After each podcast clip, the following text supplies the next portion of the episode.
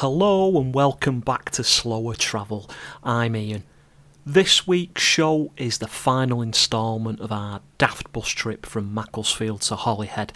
And if this is your first time, our is me and my mate Luke, who I think it'd be fair to say didn't quite anticipate how grueling it'd be in places. That said, our day ticket only cost us £5.75 each, which is still a fantastic bargain. Today's episode is all about the X4 slash 4R from Bangor to Holyhead. We left the previous part as we reached Bangor's Dinky bus station with around 20 minutes to kill, which was our longest scheduled layover of the entire day, which bit of a flaw really with uh, this uh, slower travel kind of stuff really. There is something that I kept from you though. There's mention of tomorrow's adventure about halfway through this episode, and that's because we went and did it all again the following day. We went all the way from Holyhead to Aberystwyth via Amlwch, Bangor, Carnarvon, Pwllet. Oh, I can't. I can. I used to live there and I can't pronounce it. Pwllheli, Porthmadog, Barmouth, and Dolgellau. Off the top of my head, I think that one was five pound fifty each. So bargains all round. Now, me grand idea with all this was to write a book about it, not just Macclesfield to Holyhead and Holyhead to Aberystwyth, but seeing how far we could go on day tickets across the country.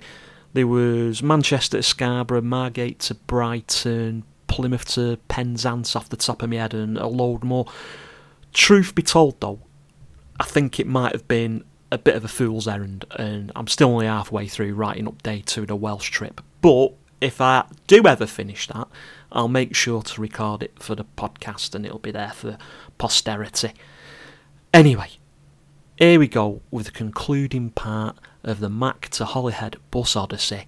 Get yourself comfy, or at least comfier than me and Luke were on the X4 slash 4R from Bangor. And uh, yeah, we'll get cracking. See you in a minute.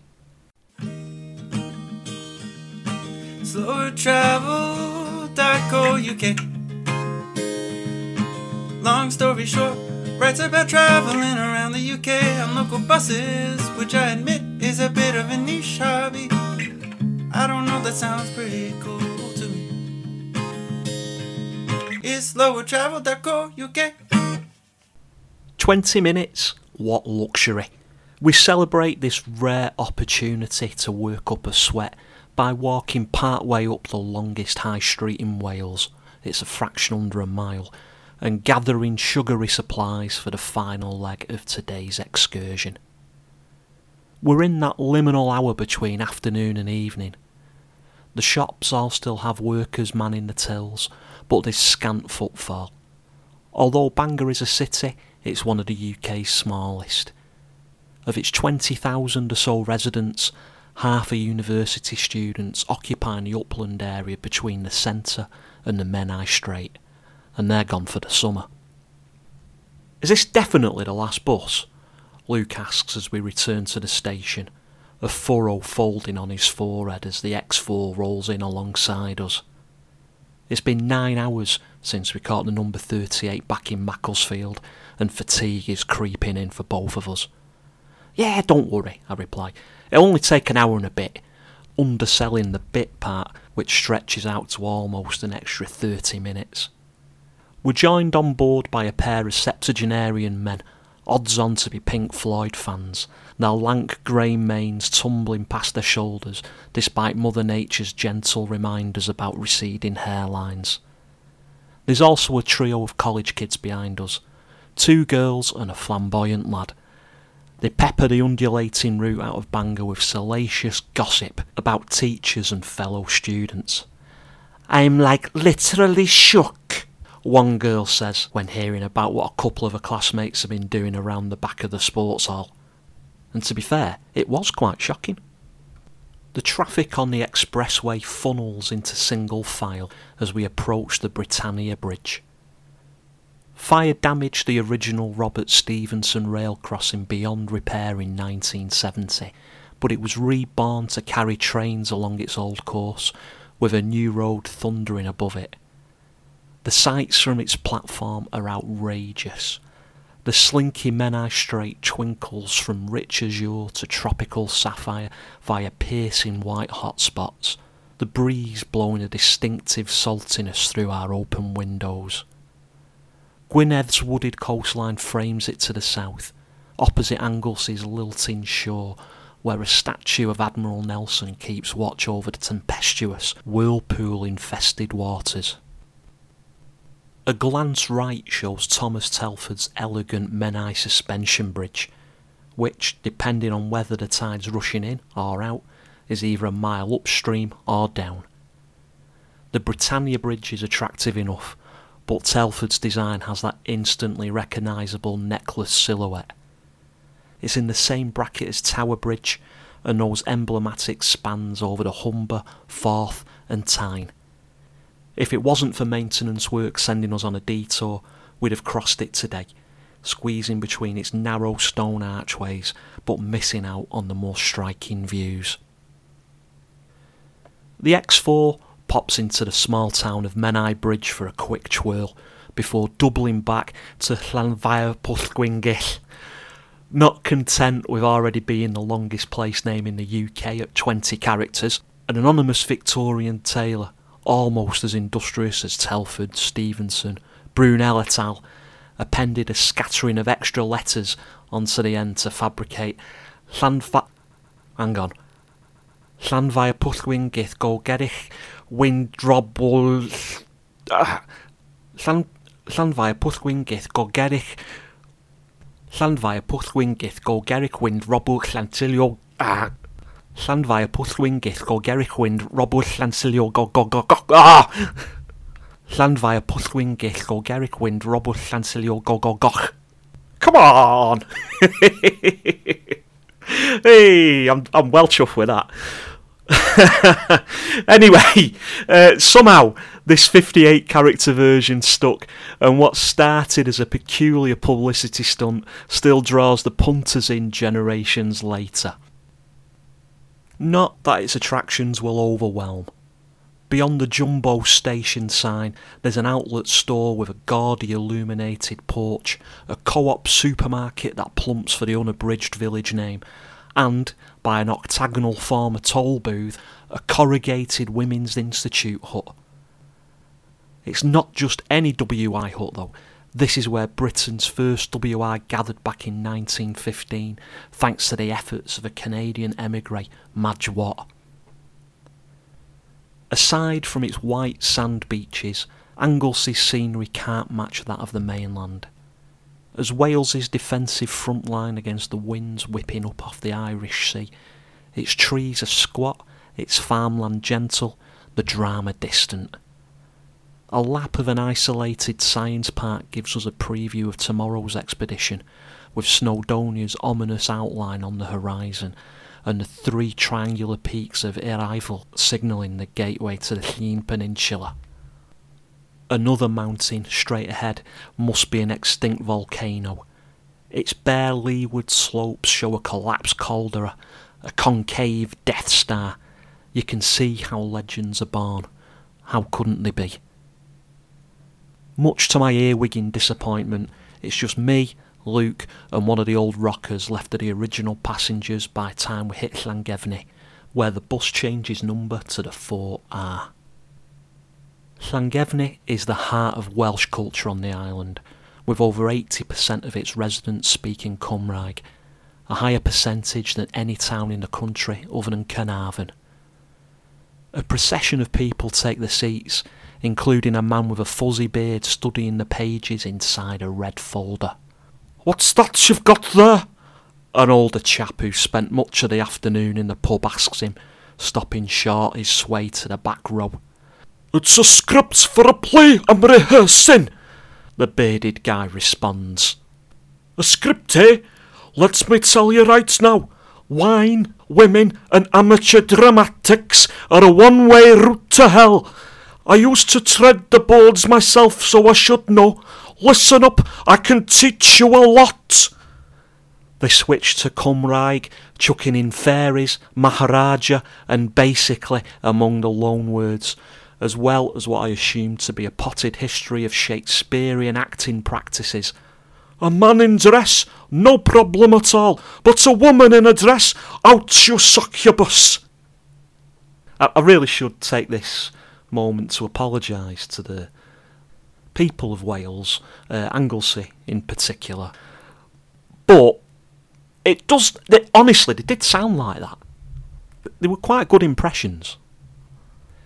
Anglesey's interior isn't flashy. Methodist and nonconformist chapels set the austere tone. They're built from the gloomiest stone available, with none of the decorative embellishments you'd expect of other denominations. There are no steeples, stained glass, or iconography here, just sturdy blocks that you'd expect to survive a thermonuclear blast. The slab of a war memorial come clock in Gwalchmai almost revels in its stoicism, while the Spartan housing style is near universal in its application of sun stealing grey render. There must be a local superstition about dancing thrice around standing stones if you encounter anything that's not monochrome. Our bard takes his bow by a turning for RAF Valley, Prince William's base while he trained as a helicopter rescue pilot, leaving his student to delve back into his lines. Holyhead isn't on Anglesey. Instead, it's across a kilometre long causeway on Holy Island. In typical bus fashion, rather than heading straight over it, we lurch south to an older crossing at Four Mile Bridge, the Cymyran Strait funneling white water at its narrowest point beneath us. A confab of crows hangs out on telegraph wires, a graphic t shirt waiting to happen as the 4R follows the tarmac around to the cute cove of Trearddur Bay. From here, we head over the hill and into Holyhead. It's almost 6:30 p.m. Ten and a half hours since we took photos of the Ian Curtis mural. We're at the end of the road. From personal experience, I know towns at the extremities can be a bit odd. I lived in Penzance for a year. My dad had a spell up in Thurso. Add Holyhead being a port into the mix, and this could turn combustible, even on a Monday night. On the short walk beside the railway tracks to our hotel, we passed three women, one hobbling barefoot in a fluffy pink pyjamas. Kids throw bangers at each other outside a community centre. Boy races hair after each other in their souped up hatchbacks. We check into our lodgings alongside half a dozen squaddies and receive a tip off for what the receptionist says is the only pub in town that might still serve food. It doesn't, but the barmaid, a metalhead Amy Winehouse doppelganger, points us to a superb Thai cafe a few doors away that does. The first fight of the night starts as we tuck into our tom yum soups. A teenager, also pyjama clad, drops an ice cream after a staffy jumps to knock it out of her hand into the middle of William Street. A keen seagull swoops down to peck at it before a few rivals join the fray. But they all disperse twenty seconds later once Holyhead's Seagull King appears. Almost twice the size of his brethren, complete with a seesaw waddle of a steroid bashing bodybuilder, he scoops up the entire lolly and takes flight with the wooden stick poking out of its jaws. Across the street, we sink a relaxing jar in the wood panelled confines of the Skerries pub, reminiscing on the day's events as though they happened years ago. We take our leave during a break in the darts league match and walk to another pub. The conviviality of the previous boozer is substituted for a brooding menace a track-suited quartet of lads, all with identical skin fade haircuts, bellow profanities to each other across the pool table. An older man, in his fifties and coked off his head, grabs one of them and demands an arm wrestle. He wins with a triumphant, Come on! Arm wrestling champion of Holyhead, boys! It, it weren't the same guys earlier, by the way, just had a very similar voice. He tries to cajole the barmaid, no doubt long suffering, into taking him on. She loses her rag after the third attempt, firing a volley of invective from behind the pumps. If you're going to swear at me, at least do it in English, he says, suitably scolded. We decline his kind invitation to a contest and drain our pints at gas inducing velocity. An alleyway leading to the chic Celtic Gateway Bridge grabs our attention. Stainless steel with glinting butterfly wings on its flanks, it leads over the town's old harbour into the railway station and foot passenger terminal for the Dublin ferry. A brace of oyster catchers bob along the water's surface. They're waders, so I've never seen them swimming before. Perhaps they're taking preemptive evasive action from the two paralytic young men behind us, relieving themselves against the wall of boots. We give them a wide berth as we make our way back to Market Street, but their legs buckle and bend, marionettes for an unseen puppet master who commands that they lurch towards us while hurling obscenities. I didn't expect much of Holyhead, Luke says once we're safe in a more civilised bar, shielded from the madness by the nightcapping squaddies and pensioners playing dominoes. But I'm still surprised it's this shit. So there you have it. That's the X4 slash 4R from Bangor to Holyhead ticked off, and our ridiculous Anglo Welsh bus voyage has come to a close. Thanks very much for giving it a listen, and I hope you've enjoyed it. If so, and I've never asked this before, and I promise to only do it sparingly in the future, feel free to leave a review of the podcast, or even better, if you think it'd be up someone else's street, let them know. I've got a few ideas in mind for next week's episode, so click the follow or subscribe button and you'll be the first to know when it goes live. And if you want to drop me a line, by the way, I'm on ian at slowertravel.co.uk. For all those people, by the way, that have asked me when I'm going to do the 192, don't worry, I'm on it uh, most days actually, but there you go, that's what happens when it's your closest bus, isn't it? Uh, for those outside Manchester who don't know what I'm talking about, the 192 goes from there to Hazel Grove, and it can be a, a bit of an experience, shall we say. Anyway, Slower Travel is written, read, and held together with bits of string by me, Ian Burke. The music is by Mesita. You can download his entire back catalogue for free over on mesitamusic.com.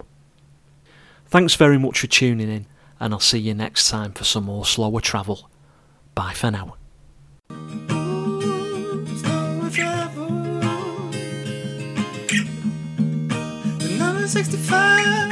From Buxton to Sheffield is the best.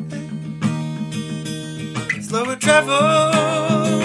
Slower travel. Dot UK. is slower travel. Dot UK.